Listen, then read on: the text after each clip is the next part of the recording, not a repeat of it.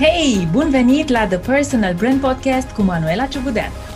Prieteni, am ajuns la cel de-al treilea episod din miniseria Creșteți încrederea în tine în 8 zile, iar feedback-ul vostru până acum este fantastic. Vă mulțumesc foarte mult că sunteți aici. Să știți că înseamnă mult pentru mine că mesajele corecte ajung la voi și că puteți aplica din ceea ce vă spun eu în aceste episoade de podcast. Abia am așteptat să ne reauzim astăzi cu partea a treia. Astăzi îmi propun să vorbesc despre situația în care dorești să ai un brand personal, dar nu îți place să ieși în evidență. Întâi de toate, te asigur că e complet ok să nu vrei să ieși în evidență. Poate pur și simplu așa ești tu. Poate te caracterizează discreția. Poate ai o personalitate mai introvertă sau predispusă spre interior decât spre exterior. Este absolut ok să fii exact așa cum ești tu. Mai important este că vrei să ai un brand personal. Vrei să ajuți oamenii să trăiască mai bine. Ca să poți să faci asta, ai nevoie să te simți confortabil. Ce vreau să spun e că ai nevoie să te simți în siguranță făcând ceea ce faci. Acum, pentru puțină lume confort înseamnă YouTube. Serios, câți dintre cunoscuții tăi sunt YouTuberi? Hm? Serios. Dar câți dintre competitorii tăi sunt YouTuberi? Aproape niciunul nu-i așa? De asemenea, sunt puțini cei pentru care Insta înseamnă confort. Pe bune, câți dintre apropiații tăi stau pe Instagram strategic? Dar câți dintre competitorii tăi fac asta? Un număr mic, nu-i așa? Cei mai mulți dintre noi, oamenii, se descurcă cel mai bine în scris. Poate de aceea Facebook este cea mai populară rețea socială din câte există. Ce vreau de fapt să zic aici? Pe lângă că este ok să nu vrei să ieși în față, dar asta sper că deja am lămurit, zic că e ok să îți iei o pauză. Ridică-te, mergi undeva unde e liniște și gândește-te la ceea ce iubești să povestești despre munca ta. Dacă eu și cu tine am fi acum la mine în living și am bea o cafea la mica mea masă de pe care înregistrez acest podcast. Și ce aș spune? Te ascult până mâine vorbind despre munca ta. Ce ai alege să-mi spui? Care e lucrul despre care ai putea povesti până mâine, fără să obosești, fără să inventezi, fără să simți că faci reclamă sau că te lauzi singur? Hai să ne uităm la câteva exemple reale. Dacă ești cofetar, lucrul despre care ai putea vorbi până mâine ar fi rețetele tale de prăjituri. Dacă ești un make-up artist, Poate pasiunea ta, lucrul acela despre care poți vorbi, până mâine ar fi make-up-ul de zi, machiajul de zi.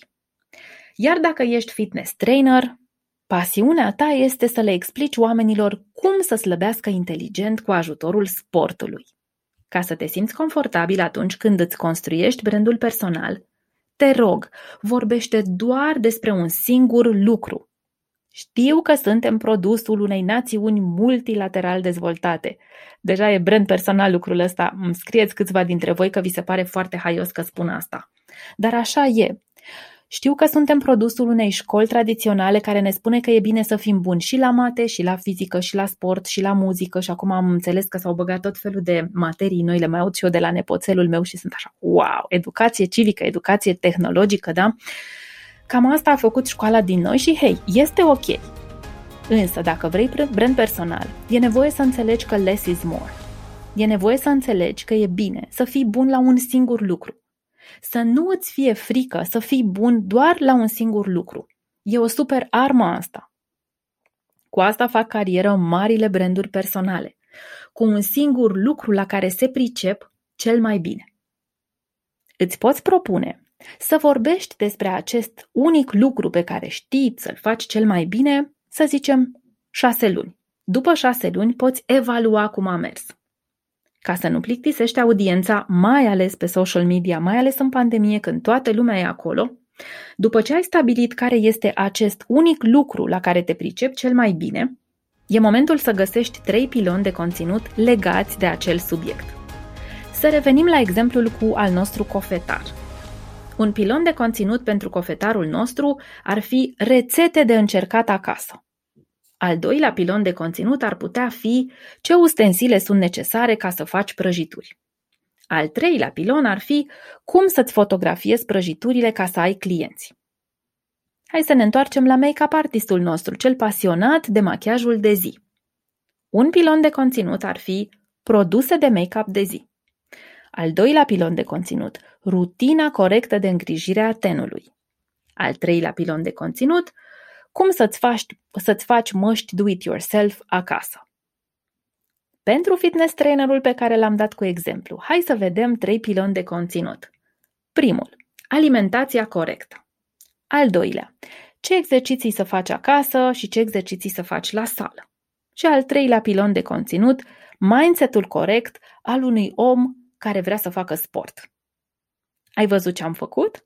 Am plecat de la niște lucruri la care cei trei profesioniști, cofetarul, make-up artistul și tre- uh, fitness trainerul se pricepeau cel mai bine.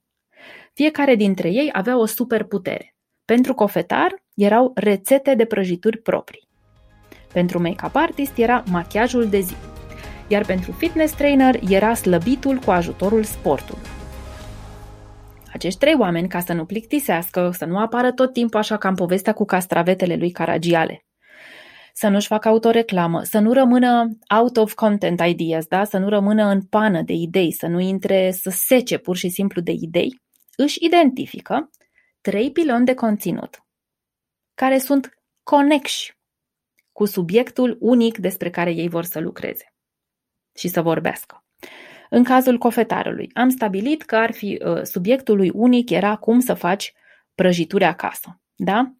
Pilonul de conținut numărul 1 e legat de ceea ce vrea el să vorbească. Pilonul de conținut este rețete de încercat acasă. Al doilea pilon de conținut e ce ustensile ai nevoie. Are legătură cu ce vrea el să vândă? Are. Și al treilea uh, pilon de conținut este cum să faci fotografii sexy, dacă vreți, care să fure ochiul pentru că în industria aceasta a cofetăriei, a patiseriei, pozele de produs sunt foarte importante, da? Și atunci vedeți cum ceea, cei trei piloni de conținut susțin subiectul acela unic despre care profesionistul nostru vrea să vorbească. În modul acesta nu se va repeta, nu va face autoreclamă, nu se va plictisi nici el.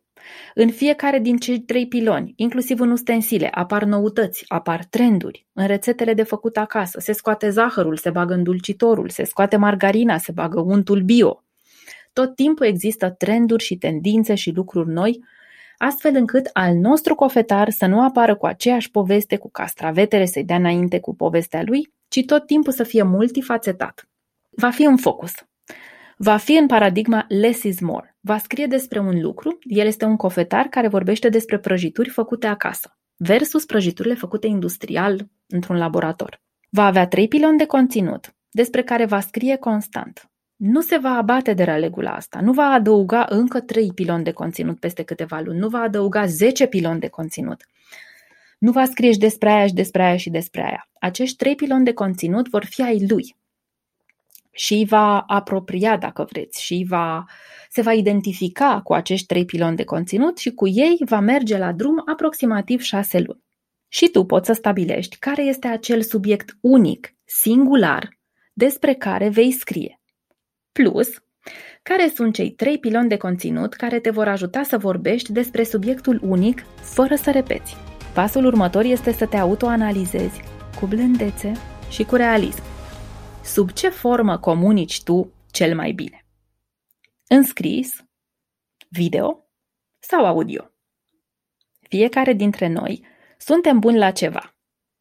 La o comunicare, pe un anumit canal, de aceea unii sunt denumiți kinestezici, alții auditivi și alții vizuali. nu e nimic rău în a fi una sau alta, să știi că nu ești cu mai, mai puțin valoros dacă ești un kinestezic decât dacă ești un vizual. Dacă te descurci mai bine în scris, alege să scrii. Poți face asta pe toate rețelele sociale unde e bine să construiești brand personal. De exemplu, pe Facebook poți să scrii, pe Insta poți să scrii, pe LinkedIn poți să scrii și mai ales poți să scrii pe blogul propriu dacă te descurci mai bine pe video.